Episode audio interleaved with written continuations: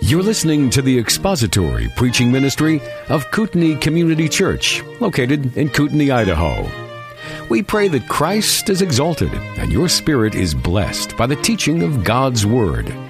For more information about Kootenai Church, please visit us online at kootenaichurch.org.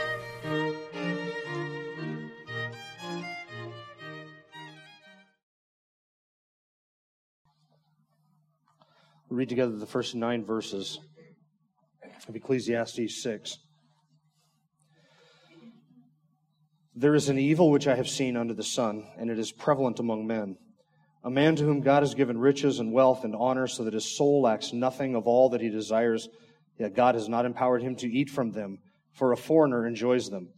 This is vanity and a severe affliction.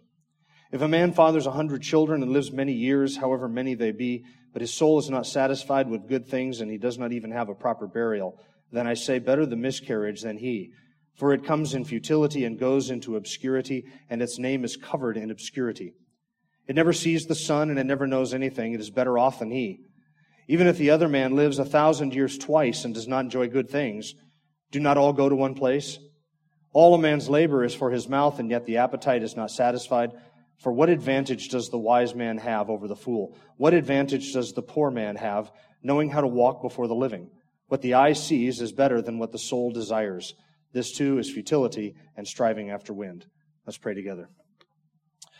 Our Father, it is our desire that the living word may be accompanied with your Holy Spirit and that you may quicken it in our hearts and that we may understand it and that we may hear your voice in the pages of Scripture.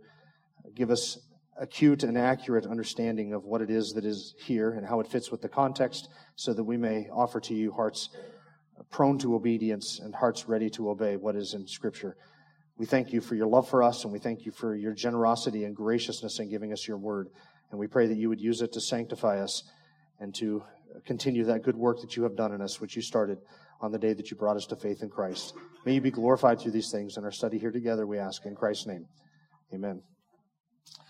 Well, the title of the message today, as you might have guessed from the bulletin, is The Affliction of Riches.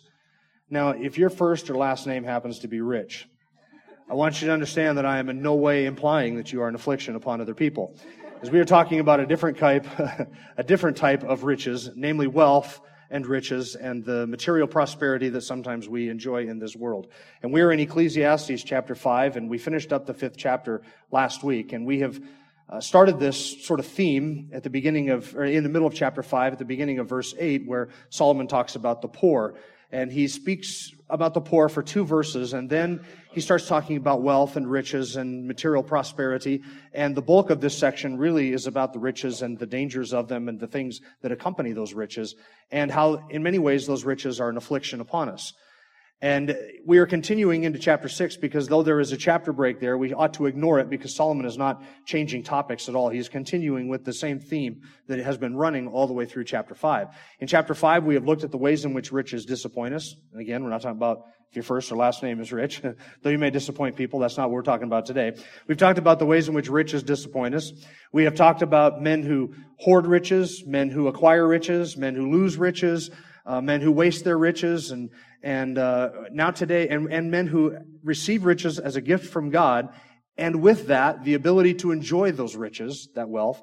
And now today in chapter 6, we're looking at a man, by contrast with the end of chapter 5, we're looking at a man who is given riches and wealth and honor, but is not given the ability to enjoy those things from the hand of God. So chapter 5 ends with one of what we call the enjoyment passages in Ecclesiastes, where Solomon commends to us an, an enjoyment and a delight in some of the simple blessings of God that come our way, enjoying the fruit of our labor. That to enjoy the fruit of our labor is the reward for our toil, and it is the gift of God. And so we ought to receive these things from the hand of God, both the enjoyment of the fruit of the labor itself and the labor. These are gifts from God. And when we enjoy those things, that is God's gift to us. He gives us not only the gift, but also the enjoyment of it. And now in chapter six, we have the opposite of that. A man who is given riches and wealth and honor, but that, those gifts are not accompanied with the gift or ability to enjoy the riches and the wealth and the honor. And it is kind of a bleak passage, uh, though I'm not going to really try to communicate to you the bleakness of it. It is kind of a bleak passage, and Solomon has a very negative view of of the situation of being given riches and wealth and yet not being given the ability to enjoy them. Now, one caveat before we jump into the passage. I'm talking a lot about enjoyment in the last few days or last few weeks uh, in this passage. And I want you to remember that we are not, I'm not talking about, nor is Solomon describing a self-centered, godless, hedonistic pursuit of pleasure in itself. That's not what we're talking about. I'm not talking about removing God from the picture and just diving headlong into whatever pleasure presents itself and enjoying that and trying to find meaning and purpose in pleasure. Solomon has already described that back in chapter 2 do you remember he, he said, I will test myself with pleasure. I will see if there is any benefit to pleasure, if there is any goodness in pleasure and meaning in pleasure. And so in a very methodical way, Solomon described how he stimulated his body with wine and he stimulated his, his senses with music and he had many concubines and wives. And Solomon says in chapter 2 verse 10, everything that my heart desired, I did not withhold from myself anything. If I wanted it, I got it and I took it and I indulged myself in it in his pursuit to find meaning and pleasure. And what was the conclusion of all of that? It's vanity, emptiness, and striving after wind. So we're not talking about, when we talk about enjoying good gifts, we're not talking about the hedonistic, self-centered, godless pursuit of pleasure as an end in itself. We're talking about the ability to enjoy the simple everyday pleasures like eating and drinking and our labor, the wife that God has given to us, our children, lots of days, those simple gifts that God has given to us, we're talking about the ability to enjoy those. That is a gift of God. So now let's look at this man. And here's going to be basically our outline this morning. We're going to look at the, the horrible condition of this man who is given gifts without the ability to enjoy those gifts. That's verses 1 to 6. And then Solomon offers us some, some, some concluding thoughts in verses 7 through 9. And we are going to get all the way through these uh, nine verses this morning. And this is going to conclude our, our talk about or, look into riches and wealth and honor and the things that accompany it. So let's look first of all at the abundance that is given without the enjoyment. Beginning in verse 1, there is an evil which I have seen under the sun, and it is prevalent among men. A man to whom God has given riches and wealth and honor, so that his soul lacks nothing of all that he desires, yet God has not empowered him to eat from them, for a foreigner enjoys them this is a vanity and a severe affliction. He calls this condition a vanity, which means emptiness and meaninglessness, and a severe affliction. This is the affliction of riches. To have the riches without the ability to enjoy them is emptiness, and it is a severe affliction. At the beginning of verse 1, Solomon says, It is an evil I have seen under the sun. And he says it is an evil that is prevalent among men. The NASB translates it a prevalent among men. The ESV, a more modern and, and, and uh, very good translation, translates it, it weighs heavy upon mankind.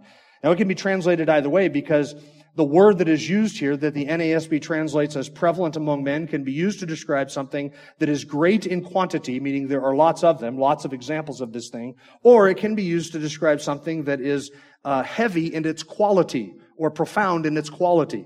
So it can describe either lots of something or something that is really weighty. And so the NASB thinking that Solomon is describing the, the abundance of the times that you see this, says that this is a prevalent thing, this affliction.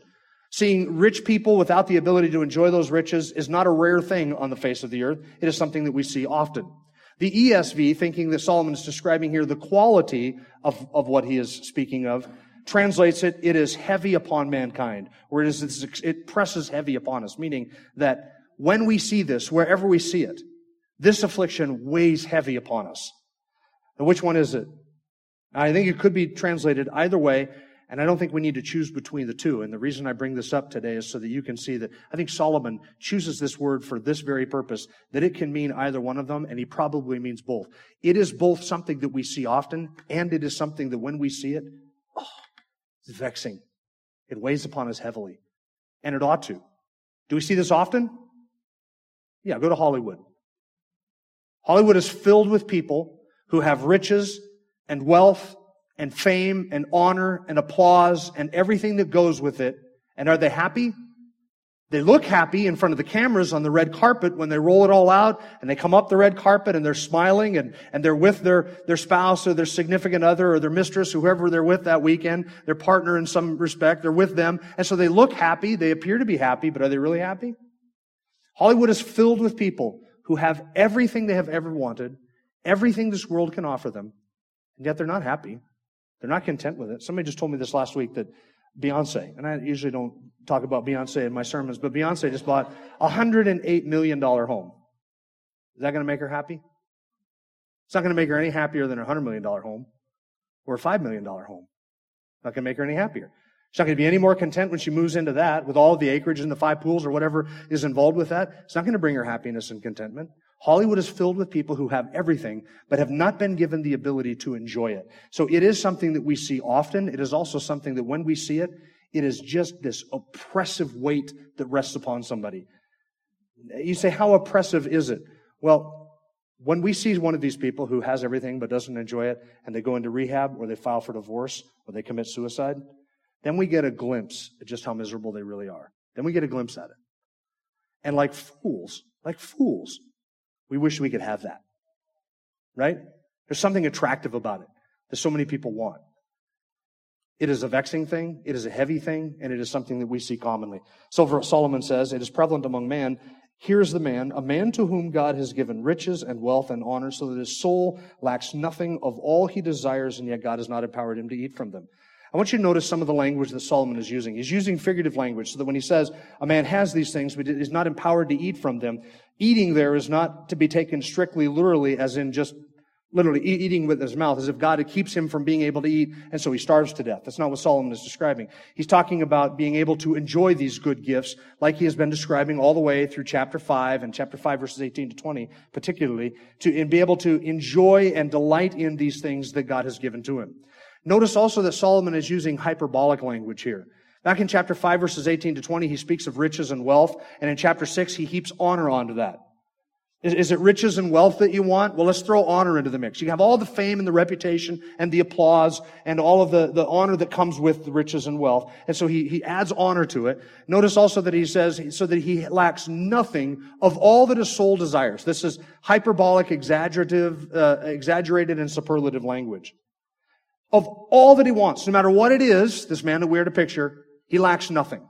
No matter what his soul desires, God has given it to him. Riches, wealth, honor, and everything that goes with it. He, he literally has nothing that he can desire more than what God has given to him.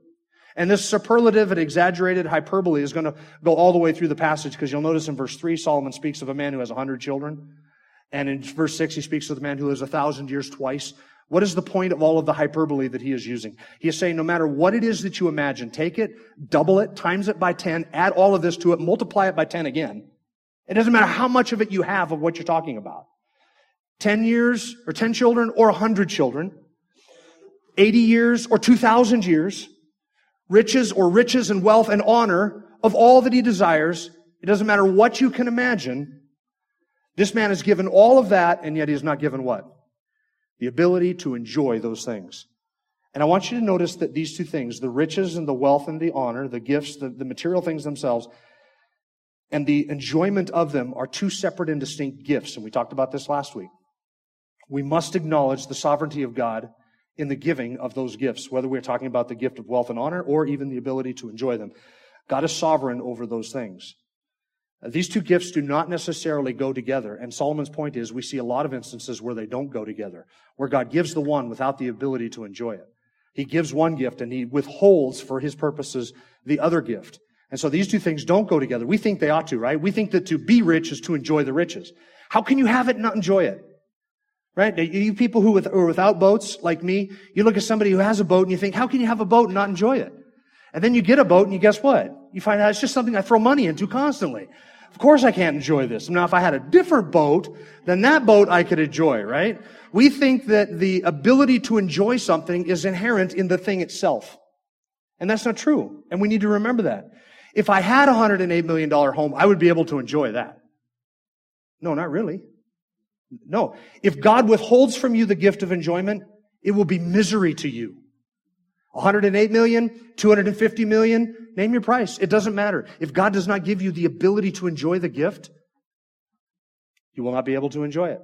God is sovereign over the gifts that he gives, all of them. If he is not, they're not gifts. There's something that is owed. And, and this is going to sound harsh to your ears, but listen carefully. God is free to give his gifts to whomever he wills, however he wills, for whatever purpose he wills. God owes sinful creatures nothing. Absolutely nothing. If he owed it to us, it is not a gift and it is not grace. So whatever gift we are talking about, whether it is eternal life or repentance or faith or forgiveness, whatever it is, God is not obligated to give it to us. God is not obligated to offer it to us. So he gives riches and wealth and honor to some people. And guess what? The ability to enjoy it, he gives to some, but not all. That is entirely his prerogative to accomplish whatever it is that God has purposed to accomplish in those things. So now then, that raises a question for us, actually two of them. How does God do this and why would God do this? How does he do it and why does he do it? Here's how he does it. In fact, we don't even have to go outside of our own context here in Ecclesiastes to figure out a number of ways because as Solomon has been talking about riches and wealth, he's listed for us a number of examples of people who have wealth but they don't enjoy them. In chapter 5 verse 8, he speaks of greedy government bureaucrats who come in and take it from you, right? That's one way somebody can have something and not be able to enjoy it because it is immediately taken from him, or he has to protect it from uh, greedy government bureaucrats. In chapter 5, verse 10, he speaks of the lust for more. The man who loves money is never satisfied with money, and so he can't enjoy what he has because he's not satisfied with what he has. The, the lack of satisfaction, covetousness, robs us of the enjoyment of the gifts that we do have. It's not just that we want more, we can't even enjoy what we have because we're continually discontent with it. And so that's one way in which somebody has something, but he doesn't enjoy it. If he's continually lusting after more and, and he loves money so much, he'll never be satisfied with money. Chapter 5 verse 11 describes the man who, who has all these things and the good things increase. And guess what? So do those who consume them. So the lawyer wants more and the agent wants more and the tax man wants more and the neighbor wants more and that long lost cousin wants more and everybody hovers around it trying to take it from him and he has to be anxious over it and it causes him great anxiety and he's not even able to enjoy it because everybody else is trying to pilfer it. In chapter 5 verse uh, 13 and 14, he describes the man who loses his wealth and hoards his wealth uh, and loses some of it through a bad investment. So those are all the different ways even Solomon is described here in the passage of men who have these things but are not given the gift to be able to enjoy them. What about the man who spends his days wringing his hands over the realization that he knows he's going to have to give up his wealth at the end of his life? And who knows whether he will have it, Solomon says in chapter 3. Who knows who is going to get it, a wise man or a fool? You don't know. You're going to give everything over to your kids? Are they going to handle it wisely or foolishly? Are they going to invest it and become millionaires or are they going to squander it all away? on wine, women, and song. Solomon didn't know that. He, he didn't know whether he was going to turn it over to somebody who even didn't deserve it, chapter 3 describes. The man who has not worked for it. And, and this frustrated Solomon. I've labored for these things, and I have to turn them over to somebody who has not labored for them. Somebody who may be wise, may be a complete fool. This, he says, is vanity and a vexing evil. So those are all the different ways that Solomon has described in which we can have wealth and not enjoy it. Now, why would God do this? That's really the burning question, right? Why is it that God would give a gift and not give the ability to enjoy it? Before I give you three reasons that I think we can get from Scripture as to why God would do this, I want you to, re- I want to remind you, He is obligated to give us nothing. So if one of these reasons grates against your, the grain of your being, I remind you, we are due nothing from God. He doesn't need to give us the wealth. He doesn't need to give us the gift to enjoy it. He owes us nothing. The first reason that God could do this, the reason why He would do this, is as a judgment upon the wicked. And this brings us back to Psalm 73. And I know I've mentioned this a few times in the last few weeks, but it's not because I'm trying to sell books. It's just because it ties in so well with what we're talking about here in Ecclesiastes chapter 5. It is under the purview and sovereignty of God that he can give a gift and not give the ability to enjoy that gift to an individual because his intention is to judge that individual. So that the wealth which might be a blessing to the righteous, penitent man is turned to be a curse of damnation upon an impenitent, unrighteous unbeliever. All because God does not give, He gives him the gifts, but not the ability to enjoy the gifts. And so in not using his money well, and in not using his money for the glory of God, and in coveting and striving after more money and being abusive with the wealth that God has given to him, God withholds from him the ability to enjoy it as a judgment for his abuse of that good gift. That is a possibility. That's what Psalm 73 teaches. And that's a possibility. Uh, Henry, Matthew Henry writes this. He is weak indeed who has not the power to use what God gives him. For God gives him not that power, but withholds it from him to punish him for his other abuses of his wealth. Because he has not the will to serve God with it, God denies him the power to serve himself with it. End quote. You hear what he's saying? Because the man has the wealth, but he will not use it to serve God, God will deny him the ability to use that wealth to serve himself. And this is the just judgment of God. He can use wealth as a judgment upon unbelievers by giving them the wealth, all that they think they desire and want, but not giving them the ability to enjoy it. A second reason, God gives riches, or God withholds the gift of enjoyment from some in order to demonstrate to all of us that riches themselves do not satisfy. This should be a demonstration. We ought to be able to see this, right? You look out, world, out at the world, do you see people who have everything that you think we'd always want that would bring us happiness and contentment, and yet they're not happy and content? And they're not satisfied and they don't enjoy what they have? Do you see such people? If God has withheld from them the ability to enjoy that gift, it could be He has withheld it from some in order to demonstrate to all of us that these things do not satisfy and that they cannot satisfy. And the third reason is in order to direct our hearts to God Himself.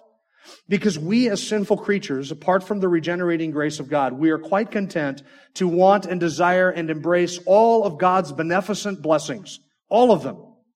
Just so long as God keeps his distance from us. Right? That is lost man.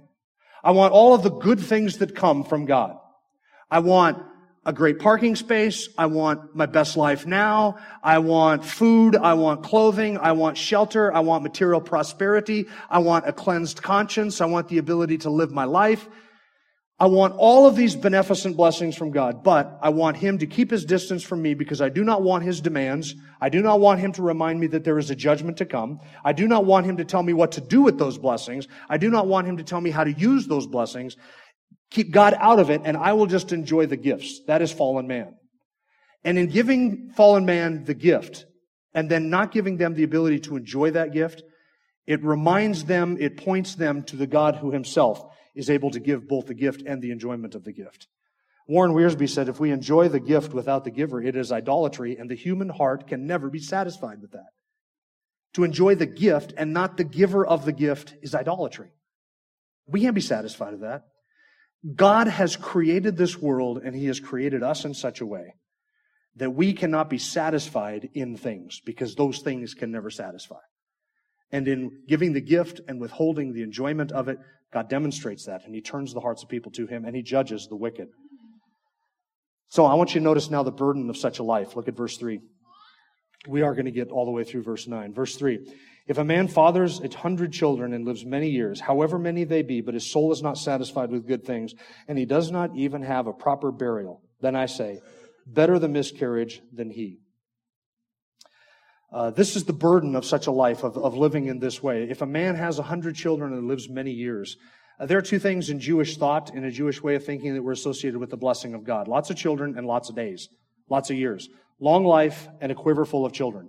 Now, that is not to suggest that if you do not have children, that God has not blessed you or that He has cursed you or that you're not worthy. It's not to suggest if you die young that you are less favored by God. It is just that these are two of the manifold ways in which God has blessed His people long life and lots of kids.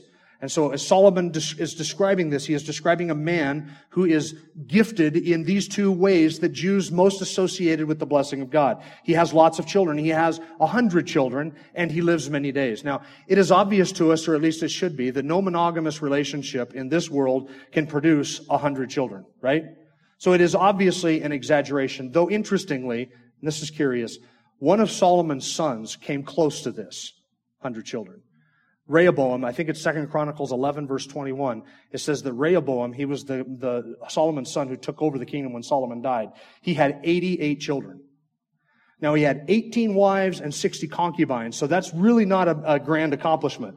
If you have that many, it's, he had 88 children, so he was very close to having a hundred people. Okay, so now, but most monogamous relationships, and that wasn't a monogamous relationship. So it's obvious that a monogamous relationship is not going to produce a hundred children. So what is Solomon doing? He's using exaggeration again. Maybe you think that happiness could be found in 10 kids. All right, let's, let's take 10 and let's multiply it by a factor of 10. So you have a hundred children. Now, obviously, anybody who has a hundred children would also have with it a good supply of this world's goods in order to be able to provide for 100 children. Because one child will suck your sustenance dry and put you in the poorhouse. Four will, a hundred would just absolutely wipe you out unless you were heaped blessing upon blessing in this life to be able to provide for a hundred children. So he is describing a man who is blessed beyond Jewish imagination. A hundred children. But it's interesting the psalmist says, but he doesn't enjoy good things in this life and doesn't even enjoy a proper burial. Why does he talk about a proper burial? What in the Jewish mind was a proper burial? It was a burial in which your corpse was treated with respect and the loss of you was mourned. You were mourned. When you died, you were mourned. So somebody who didn't receive a proper burial is like somebody like Jezebel, who when she died, nobody batted an eye. They just tossed her in a grave. They didn't care about her. The dogs ate her and, and they didn't, nobody mourned her death. That's an improper burial.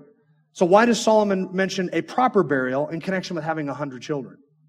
Because he is describing a man who, though he has a hundred children, not one of them mourns his passing. Not one. Out of a hundred kids, which you would think would give him all that he could desire in this life and enjoy, and at least give him a proper burial. This man dies and his passing is unnoticed, and he's not even mourned. Not one of his kids would provide for him a proper burial.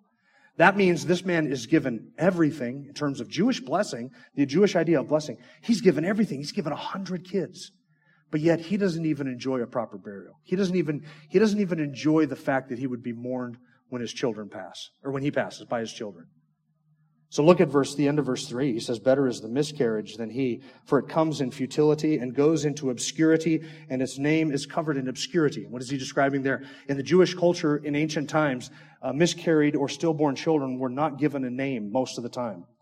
And this was because it was believed that the, the parents would mourn that child for a shorter period of time if there was no name associated with it. And they would allow that child who had been stillborn or miscarried to pass into obscurity. They wouldn't name it so that it would be forgotten and the, the grief of that would be borne uh, for a very short period of time. And, and there would be no reputation and no event and no memory associated, no painful memory associated with that name.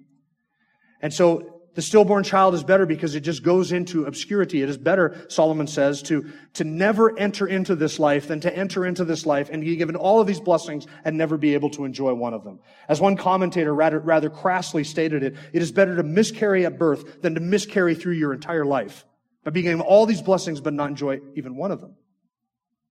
Better to, better to be forgotten in the beginning forever than to be remembered forever as the man who had a hundred children and not one of them mourned his death.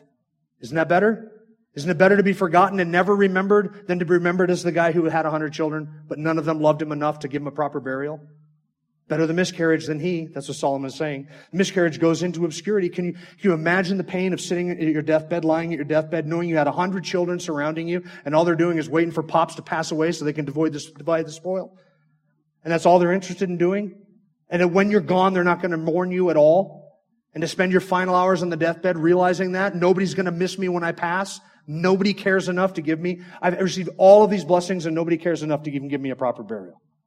It is better to be forgotten at the beginning, for you go into obscurity. Look at verse 5.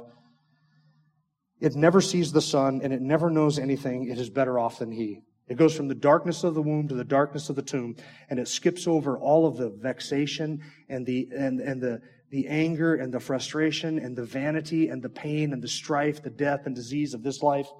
It goes from one end to the other and it passes away and it never has to know all of this pain that we know, that Solomon's describing in this book. It never has to know that. It never has to know what it's like to receive all of these blessings, but have to live with the frustration that you can't enjoy any of them. It never knows what it's like to have all of these blessings and yet not have your children mourn you when you pass. And so it is better off than he because it comes in futility. It goes into obscurity. It is forgotten. Man, that's bleak, isn't it? That's how miserable it is to be given all those blessings and not be able to enjoy any of them. For whatever reason it is, for God to withhold that gift. It never sees the sons and never knows anything. It is better off than he. And the ESV translates it, it is at rest rather than he. And again, it's a different translation because it can be translated two different ways. It is better off than he, or it is at rest rather than he. In other words, he's contrasting the, the stillborn child. It goes immediately to rest. But the other man, no, the other man has to live a whole life before he's able to rest. And what is that life filled with? We learn from Ecclesiastes vanity and vexation and frustration and anxiety and all of the strife that exists. Better to just go immediately to rest than to have to suffer through all of that, receive those blessings, and not be able to enjoy them. Look at verse 6, and here's another hyperbole, hyperbole, uh, hyperbole uh, statement, big statement, big words. Even if the other man lives a thousand years twice and does not enjoy good things, do not all go to one place? That's a long life, right? A thousand years? A thousand years twice? What is Solomon saying? You think long life is associated with blessing or a sign of God's blessing? You think if I could just live to be 100 or 110. Man, if I could, if I could live to be 500 years old, wouldn't that be great? Just the compound interest would be great.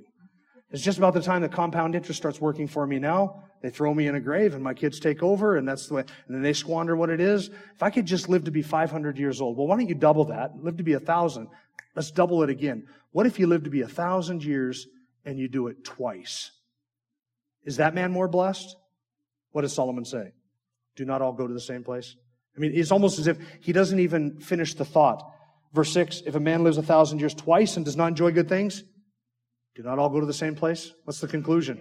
What is the same place? It's not, he's not describing heaven and hell. He's not saying everybody goes to heaven or everybody goes to hell. He's not describing uh, eternal destinies at all. He's speaking in terms of this life under the sun. The same place is death. Both the miscarried child and the man who lives 2,000 years, they both, their lives both end in what?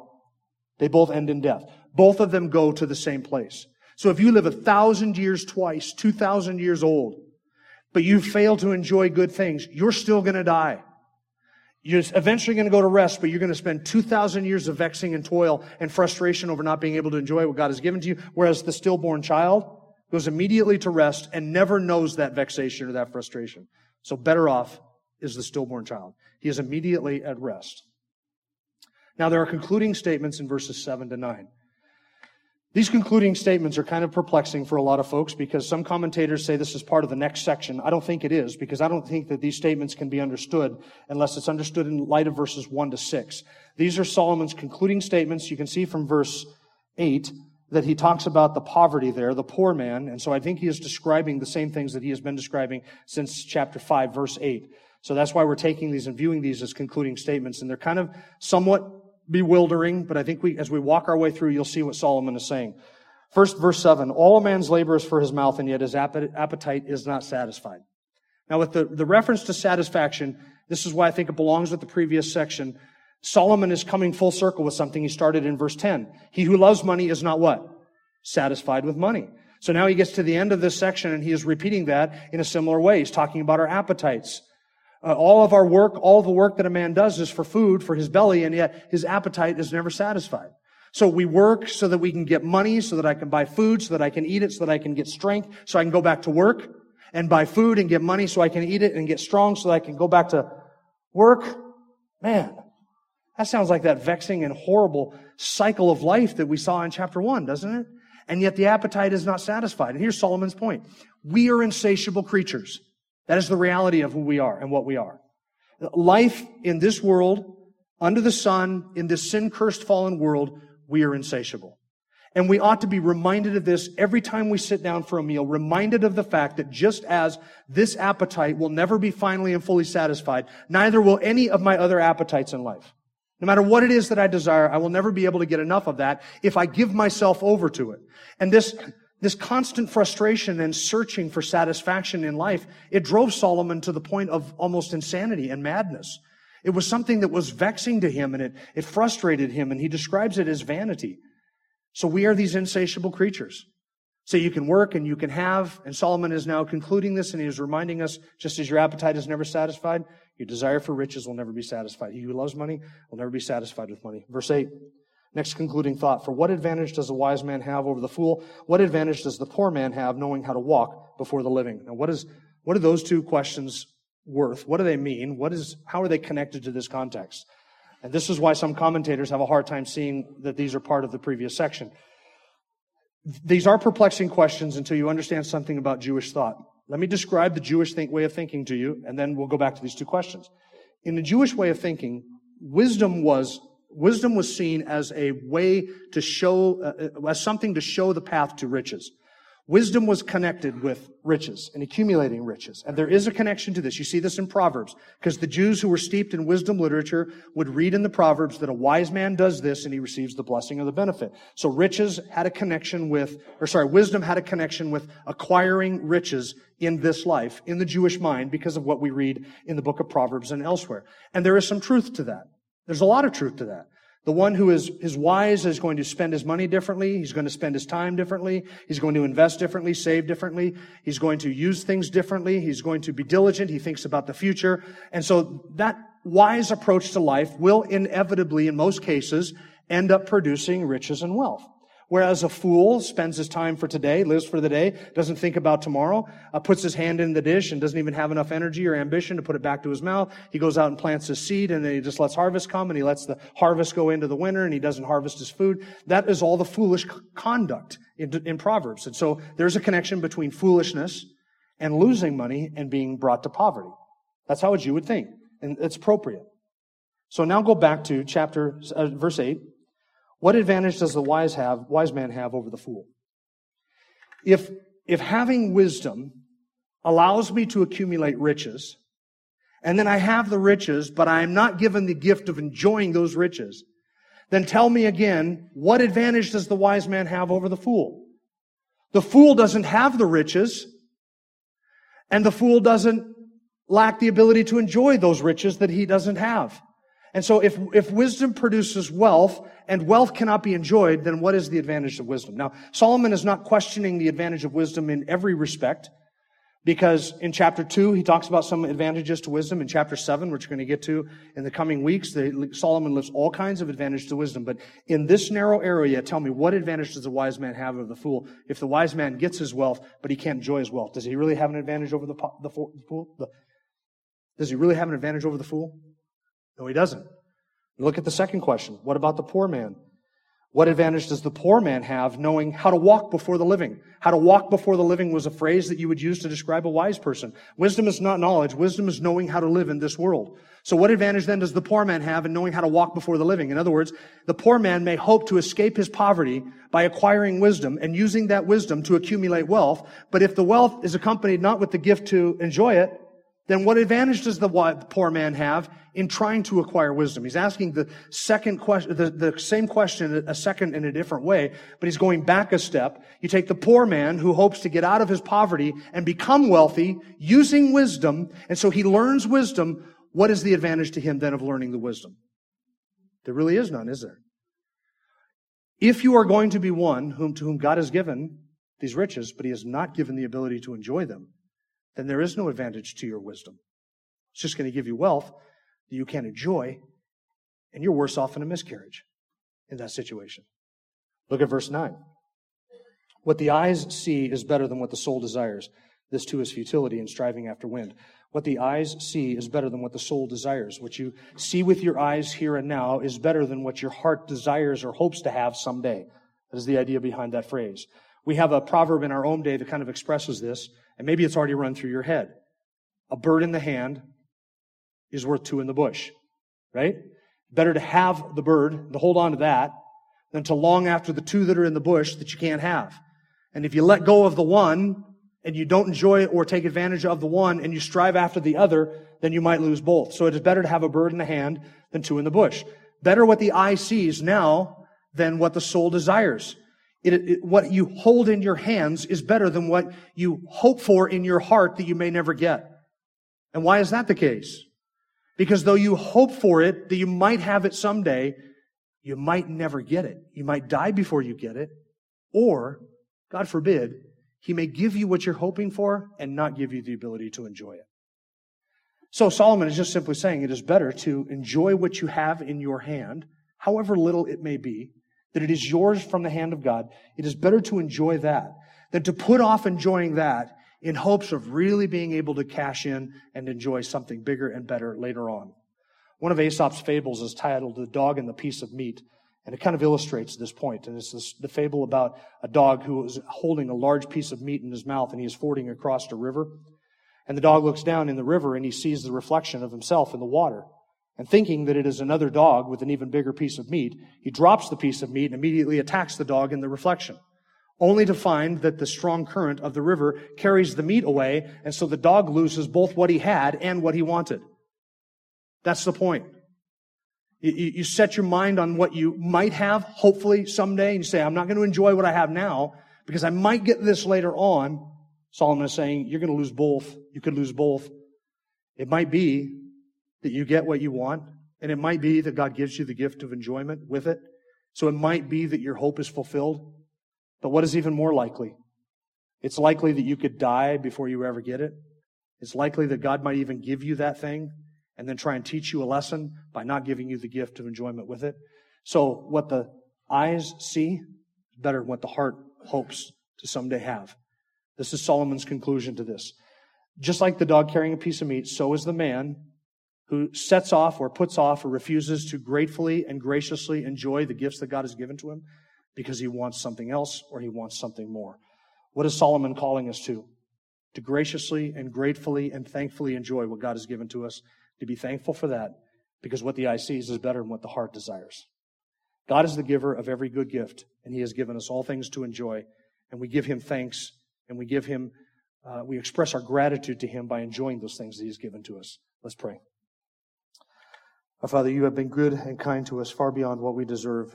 You've given to us an abundance in this land in which we live.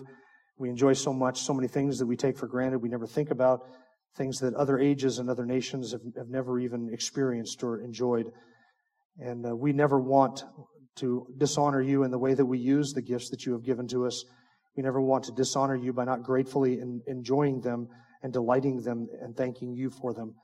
So we pray that you would confirm our hearts in these things and encourage us to enjoy those good gifts and remind us each and every day in small ways and in great ways just how good you are and just how much you have lavished upon us. May we present to you hearts filled with gratefulness, gratitude, thankfulness for all that you've given to us, not only in this world, but also in the world to come. For we know that when we stand before you, we will enjoy eternal life. We will enjoy complete forgiveness. We enjoy that righteousness that we enjoy now. We will enjoy those things forever forevermore. So fix our hearts on those things, on the world that is to come, and not on the things of this world, we pray. In Christ's name, amen.